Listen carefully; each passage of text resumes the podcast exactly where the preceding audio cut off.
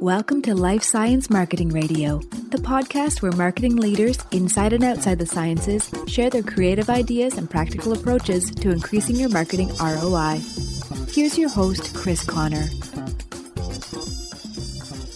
Hey everyone. You all know that I think conversations are really important. In fact, it's a theme for this year as I shift toward helping organizations create audio content to grow their audiences. Hosting this podcast has helped me, but there's still some situations where I struggle. My guest today will help us all learn how to guide our conversations with our bosses, our friends, and our clients to get mutually beneficial results. Before we start, I want to remind you you have about one week left to register for the ACPLS annual meeting happening this October in San Francisco at a ridiculously low price. So low they won't let me say it on the radio. All right, it's $649. Don't let your boss tell you there's no budget for that. And it's fully refundable until September 10th because I'm sure you don't know yet what your schedule is. So you should sign up now, save money, and then decide later. The price goes up February 1st. I've already registered, and I'll be disappointed if I'm not using my new conversation my new conversation skills on you there. So sign up. Now, let's jump into it. Today I'm speaking with Phil M. Jones. Phil has made it his life's work to demystify the sales process, reframe what it means to sell, and help his audiences to learn new skills that empower confidence, overcome fears, and instantaneously impact bottom line results. He's the author of five international best selling books and the youngest ever winner of the coveted British Excellence in Sales and Marketing Award. Phil, welcome to Life Science Marketing Radio. Hey, Chris. Yeah, great to be here. All right. So we were introduced, uh, fortunately, through Tamsen Webster, who was my guest in the last episode. And today we're talking about the art of conversation as it relates to marketing, to sales, networking, or just making new friends. So let's start with this. Why should we all think about improving our conversation skills? Um, yeah, great question, really. I think the art of conversation is one that is being being lost as time and time goes by. And there are far too many people who want to hide behind written word or email or look to be able to put things in the post to people. And it's changing the way in which we fundamentally communicate. Why should we be focusing on conversations? Well, conversations lead to relationships. Relationships create opportunities. Opportunities lead to sales. And I could replace that word sales with outcomes, with success, with leadership, whatever it is we might mean. But if we're looking for something to happen, normally it's a conversation that is required in order to be able to move something from a maybe or an indecision towards actually having some absolute certainty. And it's our ability to be able to engage in effective conversation that can assist so many people through a decision making process and allow you as an individual to get more of the things that you would like. I love that. My head is spinning with all the things I would like to get and probably all the missed opportunities because it just didn't frame it right. You got it. Too many people are just missing things because when the perfect moment occurs, they just find themselves lost for words and that moment passes them by. So I spend the bulk of my time trying to help people make more of those moments and in turn, more of those conversations really count. Right. So some folks will feel comfortable with com- in some conversations uh, in some settings but not in others. So for example i personally struggle starting a conversation at a networking group where perhaps there's three or four people standing around. You'll often see me standing you know just outside of that group. Why is it that uh, some people feel comfortable one one place and not another um, I think it comes down to self confidence, right? That's what we're talking about here. And the fearful thing when you're stepping into a room full of strangers is the understanding and awareness that you're being judged, but you're not sure who you're being judged by, which creates an added pressure. Is you understand they're looking at you thinking, who are you? What are you about? But you know nothing about the other person. So you don't know whether you're trying to impress them, whether you're trying to ignore them, or whether there is anything else that's in between. So take that networking scenario where you step into. You're guaranteed to make no friends by looking at your phone and hiding in the corner. But a surefire way of being able to make sure that what you don't do is enter a busy room full of people is to be one of the people that's first. So get to the event earlier than anybody else. And then what happens is people come start conversation with you more effectively. You get to be speaking with the organizers and you're seen as somebody with more authority before anybody else gets there. I, I, I really like that. And yeah, I've heard that uh, maybe in a slightly different angle on it is now you're the person who's greeting people coming through the door. Right. And and, and we got to know where to start those conversations, right? That that's the hardest yeah. place to start. Understanding that you're being judged means that what you've got to do is to try and start the conversation in a safe place. And I find it fascinating, Chris, that you talk about, you know, yourself may be slightly nervous in that scenario. So are the majority of other people. So what you're actually looking at is how do you start a conversation with somebody else who is equally as uncomfortable as you are? And the rest of this conversation is without having any framework or somebody taking control, it jumps straight to the finish line in a conversation too clunkily and too early that actually makes the pressure and the anxiety attached to that conversation worse. We need to be comfortable starting in a safe place. And a safe place you can always start a conversation is in something that you both have in common, right? That's why you'll find a number of conversations easier, is because there's already a framework or a boundary around what you can talk about and that framework gives you confidence to be able to perform within it. It's almost freedom within fences. In a networking environment, the one thing that you can guarantee that you both have in common is the location itself. So if you start by asking questions, because questions create conversations, conversations create relationships, relationships create opportunities. It's only those opportunities that lead to success. We need to know some great questions. What do we ask questions about? The one thing we have in common, which is the location. So you could ask, you know, whereabouts have you traveled from today? How did you get here? Who else do you know? What was it that prompted you to choose to come to this event today? Any of those kind of questions are easy to answer. The other person thinks, I know this. right? And they feel empowered to be like, come back in it. And they ask the same of you and view it like a game of tennis. Before somebody keeps starts keeping score in a tennis match, people will often just knock the ball or backwards and forwards over the net a few times with a soft and gentle rally before anybody starts taking anything too seriously. Do the same in a networking event where you allow the conversation to pass from one to the other, to the other, to the other, to the other, allowing both people to feel each other out, you can then decide if that conversation is worth investing any further in. Right. So let's imagine we get this conversation warmed up and we decide, okay, and, and naturally, many of them aren't. And um, so, actually, let's jump aside from that. So, what if it isn't? How do I get out of it? What's a smart way to do that? Well, how to get out of a conversation? yeah, how to move along to say, oh, I don't, you know, you, you realize this conversation, this person isn't maybe the someone at a networking event where you have some objectives, isn't a person that um, you're going to take a conversation farther with. How do you move away from it? Well, you just change the tense of the conversation. There's a few ways you can do this. So the minute you could just change the, so what I could say to you, Chris, if we were talking and I wanted to get away, I could hold my hand out and say, Chris, it's been a pleasure meeting you today. Right. The minute I move it to past tense, we both know this is over and we punctuate the conversation, allow it to move on.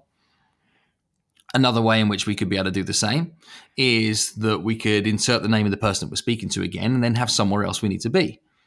So, hi, Chris, it's been great catching up. I need to speak to Steve. I've been meaning to catch up with him. I promised him some of my time today. Right. So I step on over to, to Steve, or I could have my get out of jail free card, which is the I need to use the bathroom. Now that's fine, guy to guy it's fine, guy to girl, but girl to girl listening in right now, then expect the other person to come with you. That's good. So now, yeah, you've uncovered all my weaknesses at a networking event. Okay, so we've warmed up. We've got the tennis ball moving back and forth across the net. Um, now we want to get to we're getting down to business. Some okay. trying to move towards some relationship and an opportunity. What okay. happens then? Well, what we really want to be able to do is we're back to that judgment piece. And in a judgment scenario, we're still not sure who we're speaking to. So I would play the game of tennis until there's a question that's almost guaranteed to be asked of you.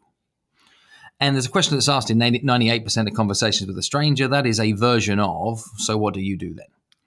The difficulty is, in most circumstances, when you're asked, what do you do, you find yourself completely flummoxed, not knowing what it is that you do, and your mind goes blank. So some gargled mess comes out your mouth. And the worst time to think about the thing you're going to say is in the moment that you're saying it.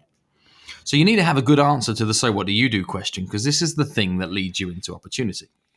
It's highly unlikely that you're going to tell somebody what you do and they go, aha, I've been waiting for you my whole life. Here's a check. But what it should do is it should be able to lead somebody into asking you a few more questions if they have an interest about what you're about. Trouble I find though is that when most people get asked a question, so what do you do? Then they respond with a literal answer. So, what do you do then? Well, I'm a certified professional accountant. What do you do then? I'm an architect. What do you do then? Well, I'm a psychologist. I'm a psychiatrist. The minute you put a label on what it is that you do, expect instant judgment from the other person who's going to put you in a box and never break you from that box. What we're far better to do is to give story based answers to what it is that we do. We can do this in one of a couple of ways.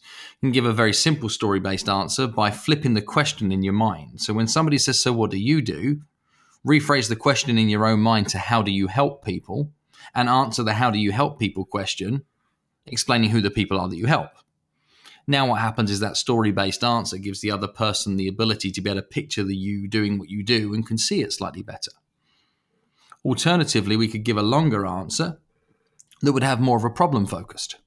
Here we'll create context for it ahead of time. So, say for example, you are an architect, but you have a particular specialism within domestic property you could say, well, you know how most people at some point in their life will find themselves looking to make some form of home improvements on a property that they own, right? So a mutually agreeable statement. Yeah. But never know what to turn, what to do first, or how to be able to put their contractors together. Well, yeah, I get all of that.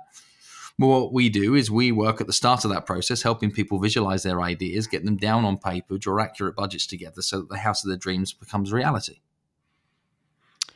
You know what I like? So uh, the first example you gave, uh, like the I help this type of person with this type of thing, is, is the one I think most of us have heard before.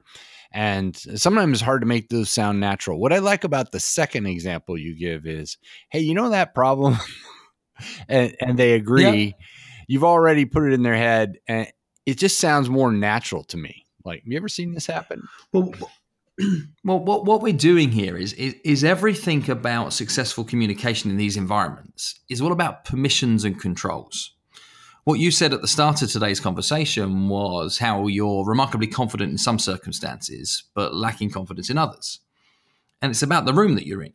But we can create rooms in our conversations by again putting these fences up and creating these boundaries. The positioning statement that I made at the beginning and the check back that I got from the other person, even be it through eye contact or body language, where they're like, yeah, I, I get that scenario, is the thing that gives me permission to then be able to subtly brag a little bit about why I might be good at what I do. But without creating that context first, you could sound pushy, or the other person is reaching too far to try and understand what we're talking about and has failed to get the point, which then creates a debate. Yes. Yeah and the debate is the conflict that everybody wants to run from.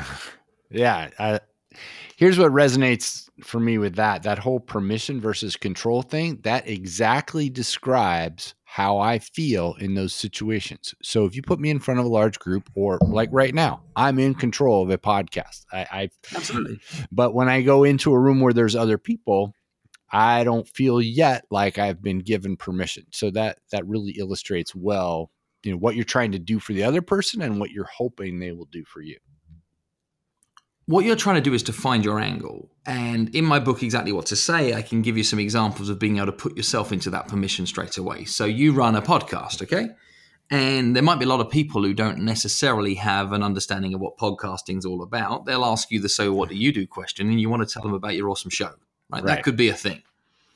You need to get permission to step into that. So let me lift some words from my book and if you've got somebody where you're uncertain of where their level of expertise exists currently sits on a thing, you could say, "Well, what do you know about the world of podcasting?" Right. The minute you say, "Well, what do you know about the world of podcasting?" and you then get your answer, your next answer about the thing that you do is actually got some context and an angle. If somebody says, "Oh, I've been listening to podcasts for years. These are my favorites," bam, bam, bam, bam, bam, you're going to answer it differently to somebody says, "I think I've heard of that." yes right? And we're back down to that permission. It's the person who's asking the questions that's in control of a conversation. And when you're asked a question, don't feel that you're obligated to give the answer. You're obligated to respond.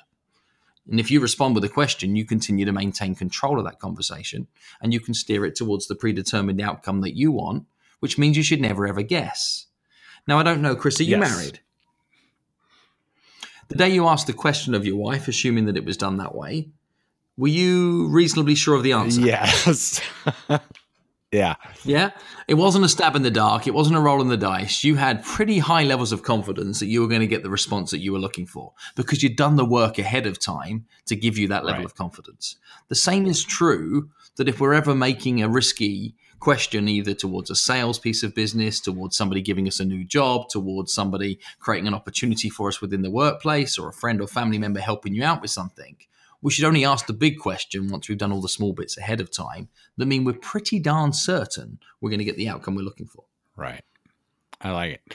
Um, let's talk about so conversations with our boss. For example, if I need buy-in on an idea, how do you suggest people approach something like that? Okay. Well, before you look at any form of approach, and I do a lot of work with people who are looking to get sales results but wouldn't typically call themselves salespeople, the first thing that we have to be convinced on is that we believe the thing we're asking for is worth it in our own mind. Quite simply, if you're not convinced, you cannot convince. So if you want your boss to be able to accept that you're going to be ready for promotion or to take the lead on a new project or to zag in a different direction, you've got to believe that that's the absolute right thing to be able to do. First sale is on yourself, it isn't yourself. Once you've got that all clear in your mind and you've got absolute confidence you can make a difference, we need to open that conversation with them. Now, if I um, speak to an audience full of people, which I do regularly, if there are a thousand people in the audience, and I ask that room full of people who in the room is open minded, how many hands do you think shoot up? Almost all of them. Almost all of them, because what's the alternative to being open minded? Right? You're not going to choose that. So um, I can use that psychology to my advantage again when I'm looking to introduce an idea. If I wanted to introduce an idea to my boss, I might say something along the lines of, How open minded are you at looking at other ways in which we could develop the business? Right. It's almost impossible for them to say, No, no, no, no, no, no, no, closed minded to that. right? So they'll come back and say, Sure, I'm open minded. We then need to say, like, to request for some time, right?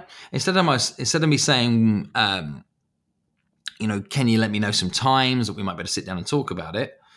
I might say, well, when would be a good time? When would be a good time for us to have maybe 10, 15 minutes for me to bounce a few ideas off you?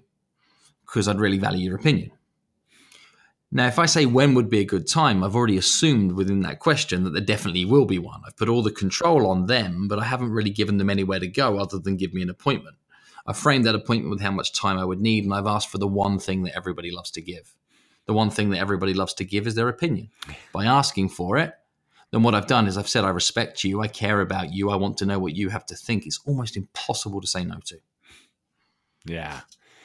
Um, I like this, and we're going to come back. I have a few questions about that, but well, let, let's just go to this. How do how do people practice these things? Because you have some very um, specific phrases that you suggest people use, um, and they're obviously well thought out, and they have specific meanings uh, but we may not get these opportunities a lot. Do you have a way to recommend that people do practice those phrases like when would be a good time or how open minded are you? Sure. I mean, we find ourselves in conversation all day, every day. My encouragement to people listening in right now is stop hiding behind the cell phone. Like if you got some friends and you're trying to arrange a get together over a weekend for you to all meet up for a cookout or drinks or dinner, pick up the phone and play with some stuff. Like how open minded would you be to trying that new Chinese restaurant that's just opened up on the hill? Yeah. You know, hey, when would be a good time for me to drop round and pick you up? Like we can play with the word choices in non-threatening environments to give ourselves the opportunity to build confidence. We can do it with shop assistants. We can do it when we're phoning our bank teller. We can do it when we're in the grocery store trying to be able to get somebody to help find something for us. Like the opportunities to play with the ability to influence people through language exist a thousand times a day. It's just most people fail to implement them because what they'd rather do is just read a sign or hide behind a device in order to be able to do that for them. I, I really like this. So, um, the whole idea of picking up the phone. I mean, this is uh, this is a theme I'm I'm working on for the whole year and having people talk and and so the natural thing might be uh, in the example you used to text three people at one time. It would be easy to do that. And that Right. and um, but you could have three conversations even though it's a little bit more work you could consider it an investment in your own training and actually get on the phone with your friends about going out for drinks and and practice those things and i'm just a big fan of people picking up the phone which we don't seem to do anymore And let's play this out because actually picking up the phone can be way more time efficient. Here's what happens otherwise. Let's say there are three of your friends that you're looking to be able to get to um, to come on a night out. You send the same text message in three different ways of like, hey, we said we should all get together. What are your guys' schedules looking like over the next couple of months for us to be able to see when's going to work? What we now get is somebody ignores it. Somebody responds by saying, like, I can only do Thursday nights, and somebody throws in something altogether different. Now, are we further away or closer to been able to having this date locked down? We've actually created pieces of confusion.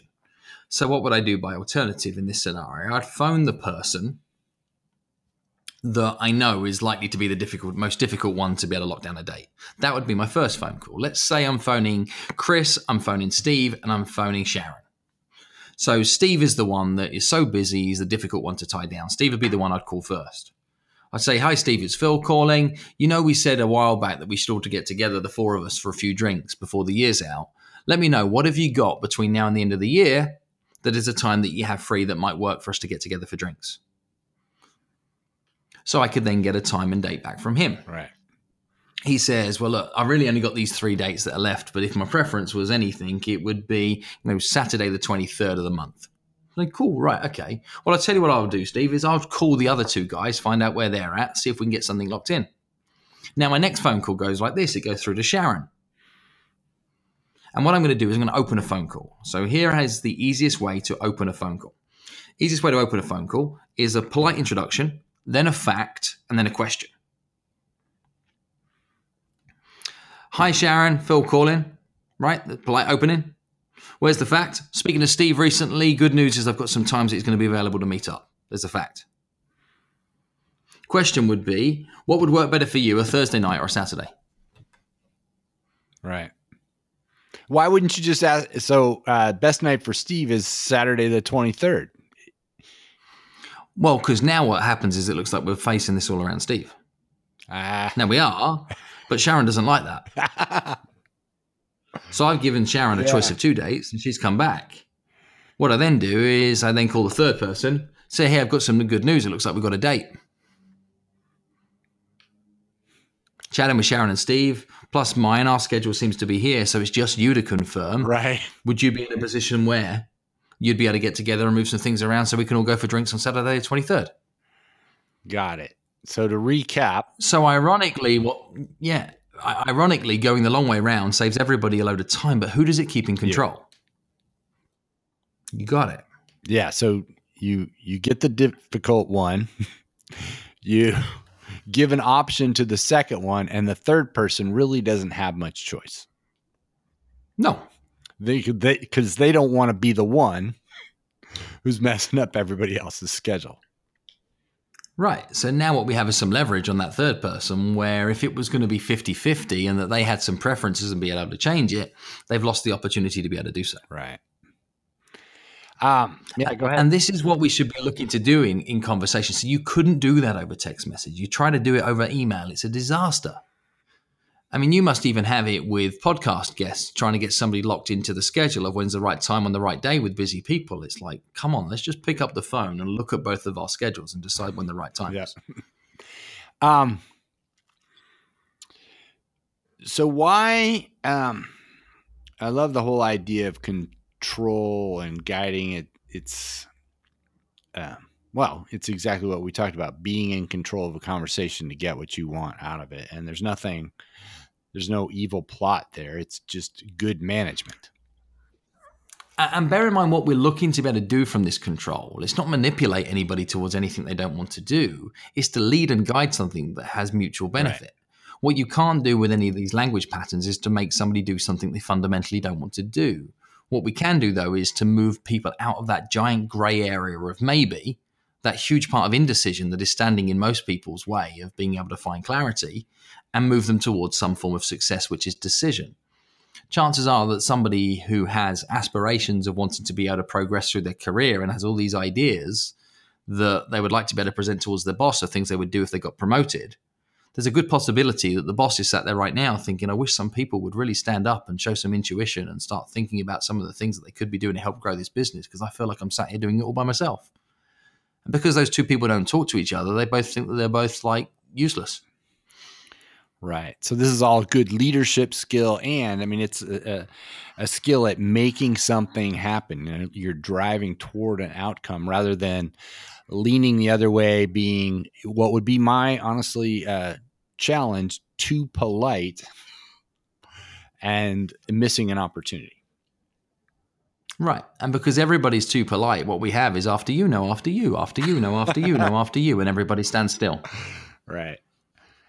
Uh, it reminds me. I can't remember the cartoon when I was young. And there's two like uh, vultures sitting on a tree. Do you remember this one? And and one of them goes, "What do you want to do today?" And the other one goes, "I don't know. What do you want to do?" and it just went back and forth. But yeah, yeah, yeah. Anyway, um, all right. Last question. So, what? Why do you think most of us aren't very skilled at these types of conversations where we're trying to get to something? Um, why do I think most people aren't so skilled? I guess I guess practice and repetition is one part of it. It's been too easy to not. And we live in an environment where what we can do is that we can get pretty much most of what we want without needing to get into any potentially confrontational conversation. That would be one big reason. I think another reason why we're not so good at it is because we just live in fear of the finish line. Like we just put so much pressure on every conversation that it's to result in like working it out perfectly. And the analogy that I often bring to this is thinking about relationships. Now, if you were to go meet a girl or a guy or whatever your preference is for the very first time, and